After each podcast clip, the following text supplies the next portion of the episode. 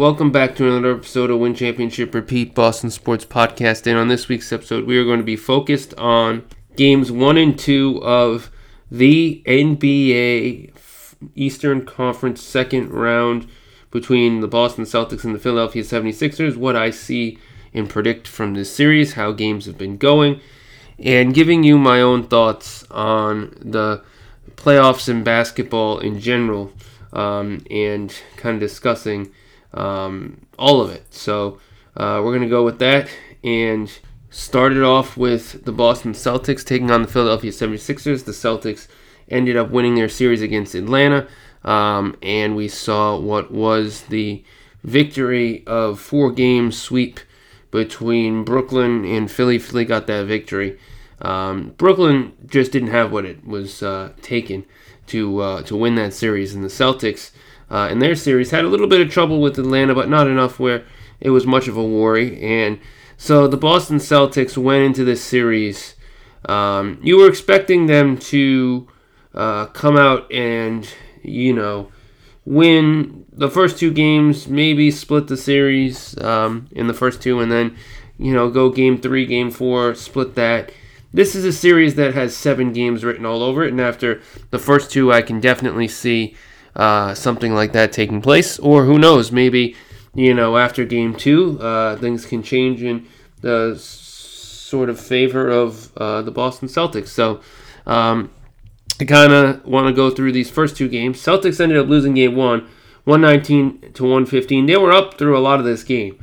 Like, they were up in the first, they were uh, up in the second, they were up in the third, but they just, they really just couldn't get it done um, when it was all said and done. They lost by four points. Um, and 18 points for Tobias Harris. Uh, Paul Reed had a double double, 10 and 13 rebounds, filling in for uh, Joel Embiid. Joel Embiid was actually named uh, MVP first time, so you got Harden MVP and you got Joel Embiid MVP on the same team.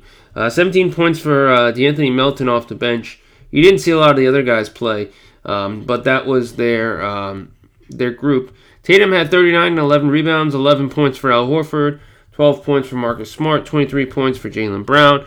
Um, when the Celtics players have a good night, then they have a good night. Brogdon had 20 off the bench, uh, and he had a great game. Uh, Rob Williams only had 6.7 rebounds, and Grant Williams and Sam Hauser didn't really play that much.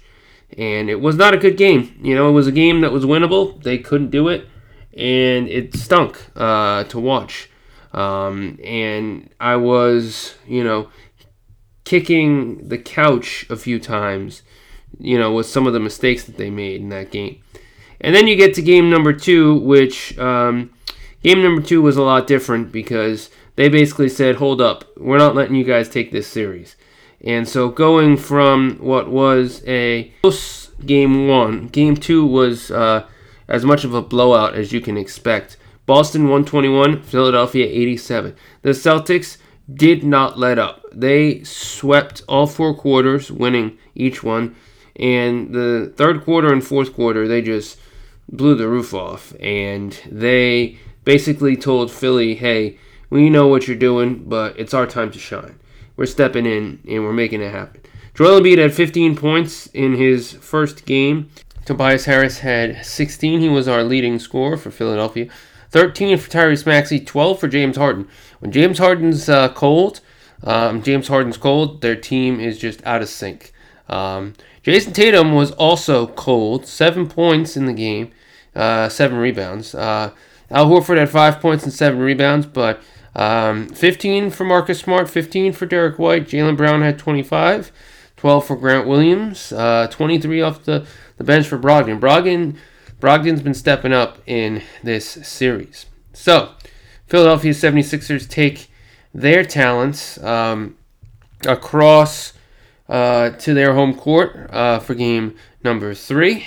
We get ourselves um, that one. So this could be a game uh, seven type situation with these teams. I think you know this is a series that is going to be back and forth. This is going to be no cupcake walk. Um, this is not something that is going to be, in my opinion, easy for um, everyone, uh, and is definitely something that at the end of the day is not going to be something of a um, easy go of it. Um, Doc Rivers knows head coaching in the playoffs, uh, but I don't know if he knows how to do things uh, against this team in Boston. Um, he was the Boston Celtics head coach, but things have changed. Brad Stevens is here, not Danny Ainge. Joe Mazzulla is coming into this as the fresh face and is coming into this as the new guy on the street. And I think, you know, what Mazzulla brings is the fact that he's been an assistant coach for nine years under Brad Stevens, under Ime, under, you know, these circumstances. And it's it's not uh, something that uh, he's unused to.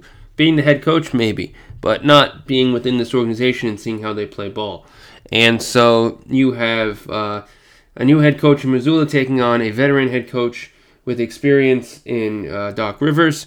Um, so that's uh, going to be a battle right there in and of itself. And Doc Rivers knows the Garden. Uh, not that it really makes a difference, but he's obviously coached here uh, with Pierce and Garnett and company. So that's definitely something of, I guess you could say, a little bit of an advantage. Not that it makes a difference too much, but he knows Philly, he knows Boston, whereas Mazzulla just knows Boston in that case. Um, but it's going to be interesting to see how this series goes overall. Uh, I just saw a few things. Uh, Ime Udoka signed a agreement to be the new head coach of the Houston Rockets, um, and apparently uh, you make some mistakes and you go all the way down the ladder to the worst team in the Western Conference. Um, so Ime Udoka is uh, now uh, going to the uh, Houston Rockets. Um, I also saw that um, there was uh, some other news recently. Mike Budenholzer got fired by the Milwaukee Bucks. He won them a championship. He got them, uh, you know, to the finals, and they had a embarrassing loss in the first round to, uh, you know, the Miami Heat. It was embarrassing, and unfortunately for um, for him, his time is up. Uh, this is an unfortunate situation uh, by all accounts because um, you know he was a good head coach. He was with Atlanta. He was a good head coach there. He went to Milwaukee. Um, I'm sure he's going to get back on his feet. Maybe he'll go to Toronto. Maybe he'll go to another team that loses out on a head coach. Uh, who knows? But I honestly think he'll get back on his feet and get a coaching job somewhere else. But my thing now with Milwaukee is Milwaukee is getting older. Like their core players are getting older. Besides, I guess Giannis, who's in his prime, Jrue Holiday's in his 30s. Khris Middleton's either in his 30s or getting to his 30s. Um, Brook Lopez is in his 30s. You know, Joe Ingles is in his 30s. You know, there are so many players here that are just way too old. This team is going to age rapidly. But also, you have Jrue Holiday, Brook Lopez, um, you know, Jrue, uh, Khris Middleton. They're all on contracts that are just super huge. I mean, at least uh, Khris Middleton and uh, Jrue Holiday. So that's like 70 million right there. And then I think Brook Lopez is making like 13 million. So you got like 85, close to 85 million, 80, 85 million in these three players. And, you know, they're getting older. And this team is getting older. And, you know, you've traded away all of your first round picks for the foreseeable future to bring in Jrue Holiday. And so the Knicks have one uh, pick coming from Milwaukee. You know, you have a ton of them coming from um, the uh, New Orleans Pelicans when they made the Jrue Holiday deal, and so you know you're kind of in a tough spot here, uh, and it's kind of tough uh, to deal with. Kind of like the Lakers, because Lakers have a bunch of their picks uh, shuffled around between uh, organizations, Utah. Uh, New Orleans. Um, there's a lot of teams out there that don't have their first round picks, and there's a very small number of uh, teams that have a bevy of draft picks from teams. Uh, Houston, um, Brooklyn has some now. Brooklyn doesn't even have their own picks, but they acquired other picks, and you have um, you know other teams out there. New Orleans, Utah, uh, OKC has uh, a shit ton of picks, um, and uh, this is gonna lead to like the top ten NBA teams having like no draft picks, and like the bottom ten teams owning like everything for the foreseeable future. Like some teams are very good with their draft picks, but others are uh, willing to give up their picks for um, the right price. Um, and so uh, Milwaukee obviously um, you know, it was uh, what happened uh, for them uh, was their draft picks are gone. Mike Budenholzer is, uh, you know, gone, and their players are getting older. So the Milwaukee dynasty could be slipping slowly, and I don't know what that means for Giannis. If the Bucks try and trade him to recoup what they can, because he can bring in a ton, but I don't really know what's going to happen. So uh, Milwaukee could be sliding down the the pole, and it could be getting towards the end of their run. Um, but the Celtics are still looking good coming up on game three. So we'll see what happens with them. Uh, switching gears to a lesser uh, note, a sadder note, uh, the Boston Bruins lost their series to the Panthers in terrible fashion. They were up three to one going into Game Five, um, and they lost three straight. They lost game number five in overtime. They got blown out by the Panthers in Game Six, and then Game Seven comes around and they lose that one. So not only do they lose um, two games in a row? They lose the last one, and they put Swayman in the last game, and uh, it does nothing. So what they should have did was they should have played Game Five and lost Game Five, and then put Swayman in Game Six, lost Game Six, and then Swayman would have won Game Seven because he would have had at least one game to learn from uh, what the Florida Panthers were doing. But instead, they throw him in Game 7, even though the whole season they've been going back and forth with Swayman and Ullmark. They choose right now to go and slap in Swayman at the last minute and expect him to just accept that with no prior practice or anything. Just no game. Like, you should have put him in like easily in game six and then he would have had one game where he would have got the kinks out learned what they're doing in Florida, and then been like, okay, game seven, it's on me. And he would have probably saved the day. Because Ullmark was letting up like three goals a game. And it just was uh, not good, right? Because um, they ended up uh, losing uh, game two, six to three. Then they ended up uh, winning uh, the games uh, three and four, six to two, and four to two. But then after that, they just it just went downhill, and so uh, it was tough. Um, and then you have game seven, which um, you know it was like a minute and a half left, and they were up by one. So it was three to two, and you're like, okay, this is pretty much done. They pulled the goalie. You know, you're gonna win this game.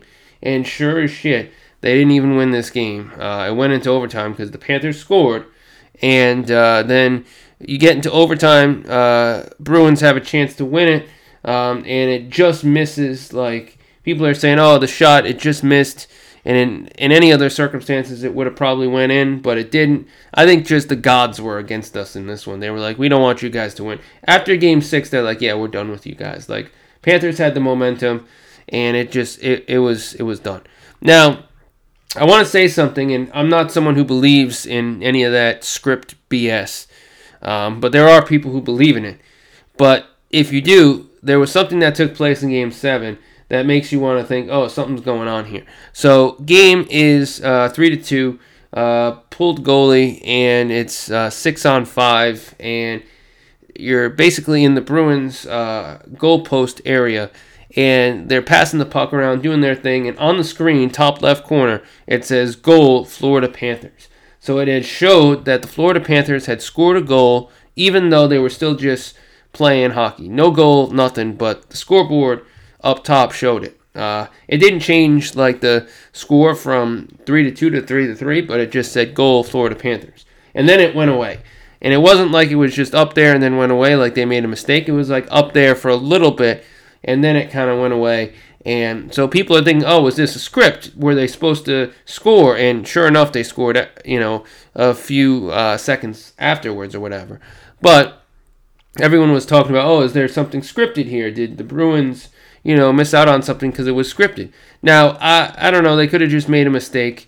But that does make you think. And I'm not the type of person who thinks things are scripted. Some people like to say that, um, but I, I just don't.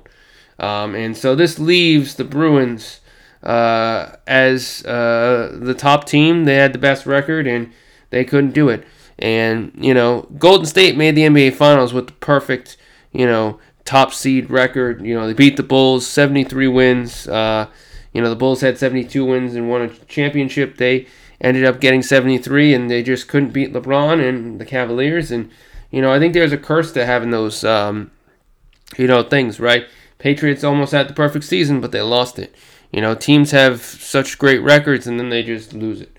And so the Bruins obviously uh, lost with the best record, wins and losses in the regular season out of anyone in NHL history. Now, is this the worst loss in the history of all of uh, Boston sports? Now, there are some people who are saying, oh, well, it could be the Celtics. They were up in then game six, they lost. In game seven, they lost in 2010. I don't think that's the case. Um, there is some who say the Super Bowl where it was the perfect season. I, I probably wouldn't say that either, just because I think you know this one is a first round loss. You get to the championship game and you lose. Okay, you get to the championship. What else? You know, but if you don't get to the championship game and it turns out that you instead uh, losing the first round, that's a bigger loss in my opinion. Uh, I honestly think it's a sort of worse situation what the Bruins dealt with because they couldn't even get that far and they lost in the first round to the Panthers. And I gotta say, you know, congratulations to the Panthers on moving to the next round, but at the same time, this stings. Like, you guys were good. You brought in those players. You traded away draft picks. You brought in Bertuzzi. You brought in Orlov. You brought in Hathaway.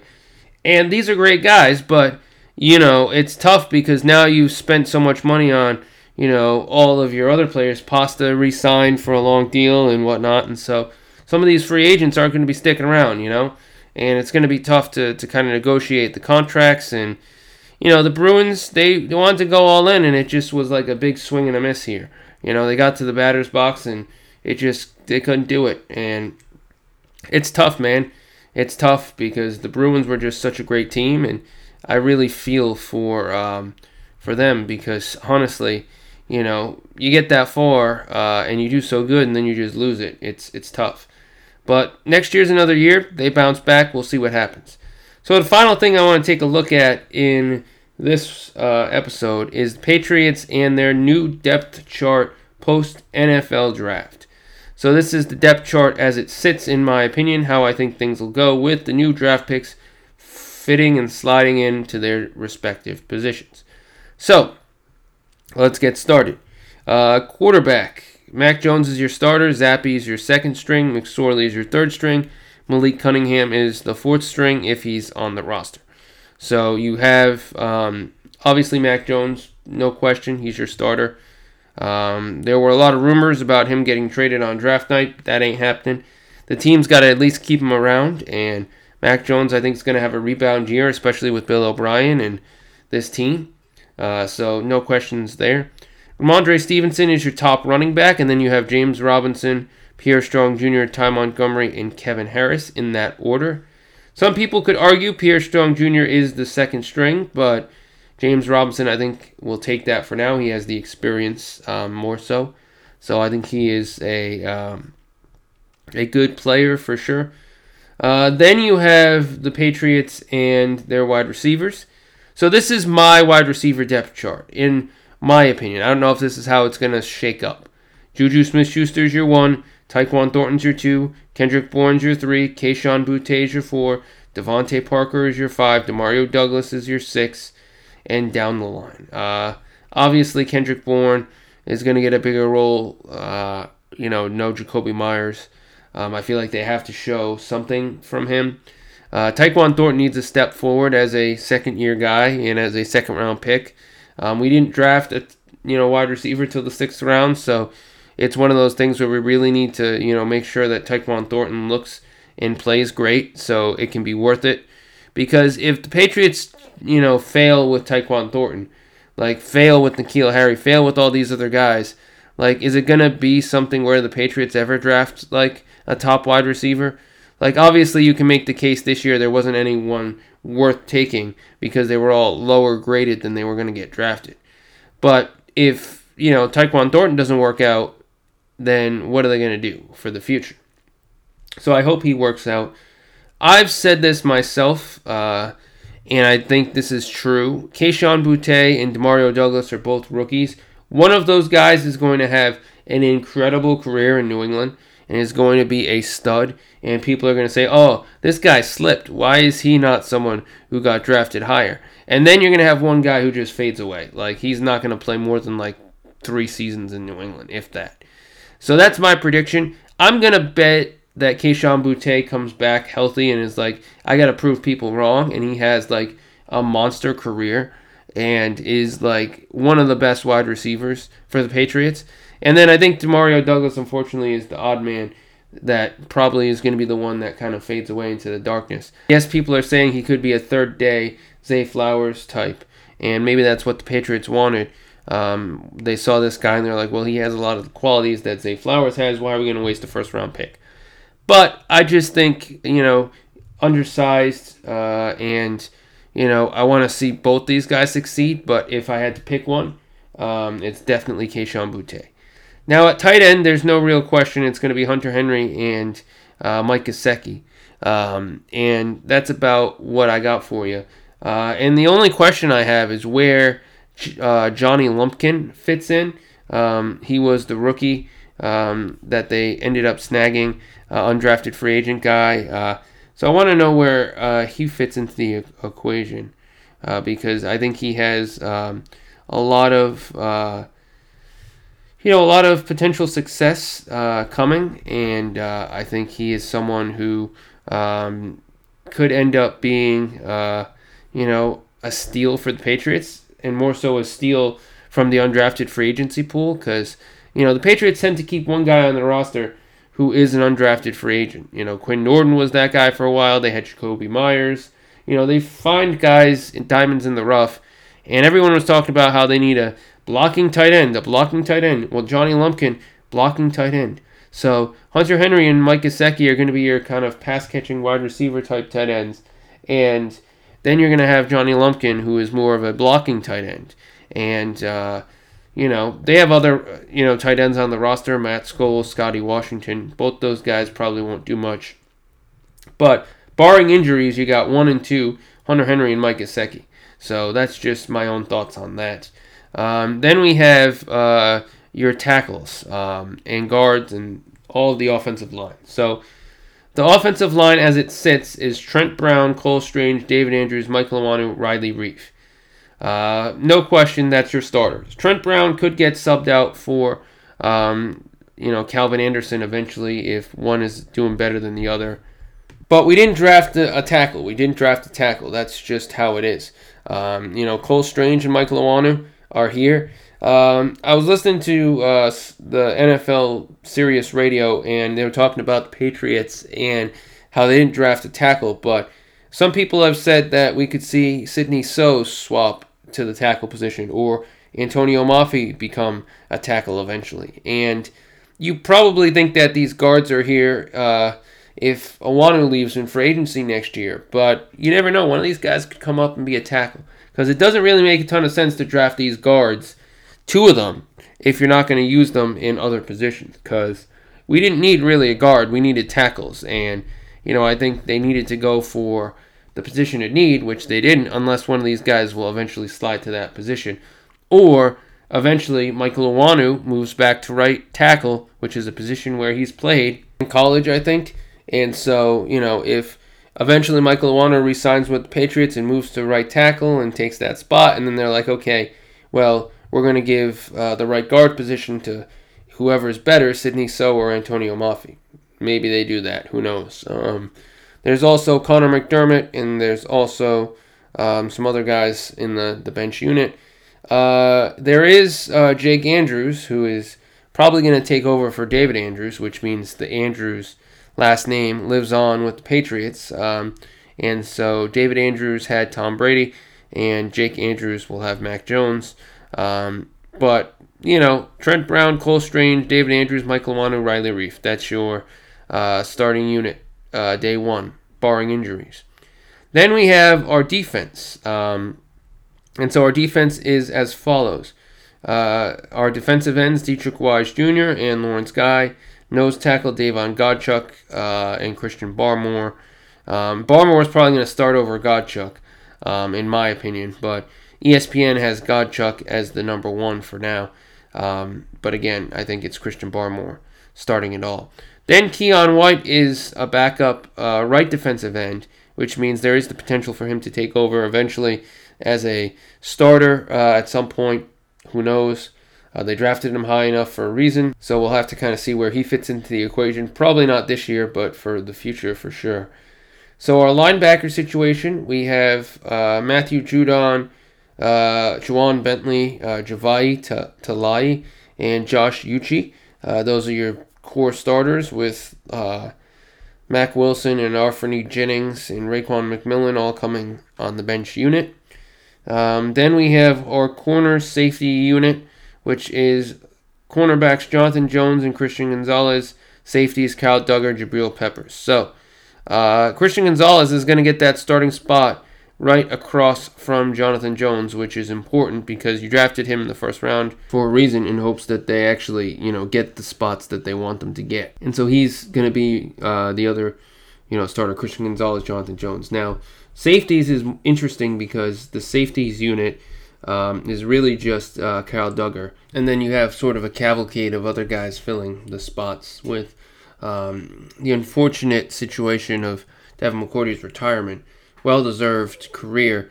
Um, that means that Adrian Phillips, Jalen Mills, and uh, Marte Mapu are all going to probably get tasked at some point during the year with playing time, um, with Jabril Peppers being sort of your uh, second option to Kyle Dugger. Um, they didn't really address the free agency um, safety or the draft safety outside of uh, Matt Mapu, who is more of a safety linebacker combination guy, and who knows where he's going to fit into that uh, rotation of players. But I think we're going to have uh, Jabril Peppers with um, Kyle Dugger as your uh, 1A and your 1B, um, and that's where they'll go. Now, special teams unit is just totally different, man. Um, punter is uh, Bryce Baringer. Your kicker is Chad Ryland. And um, you have Marcus Jones, punt return, kick returns, and Joe Cardona is back once again. So, um, this is the uh, situation here. Um, obviously, Nick Folk's getting older, so Chad Ryland's going to be your starter. Uh, and who knows if Nick Folk's even going to play. Um, Corliss Waitman was brought in, but by no means does that mean he's going to be the starter. I think Bryce Baringer is going to be the starter. Um, and then you have your special teams unit um, of Marcus Jones as punt return, kick return. Um, one thing that I did learn is that Isaiah Bolden has also done special teams work in his past with Jackson State. Um, and uh, Deion Sanders had a few words to say about how only one of his players, or one player in programs like his former school was, um, only got drafted, and he was upset about that. Uh, now he's at Colorado, but he had some words to say um, about uh, Jackson State not uh, getting the love they deserve, and Isaiah Bolden was the one guy who got that spot. So we'll see where the depth chart kind of pans out, especially with cuts and guys who come in from other teams that were cut, and we'll kind of have to watch the whole situation unfold.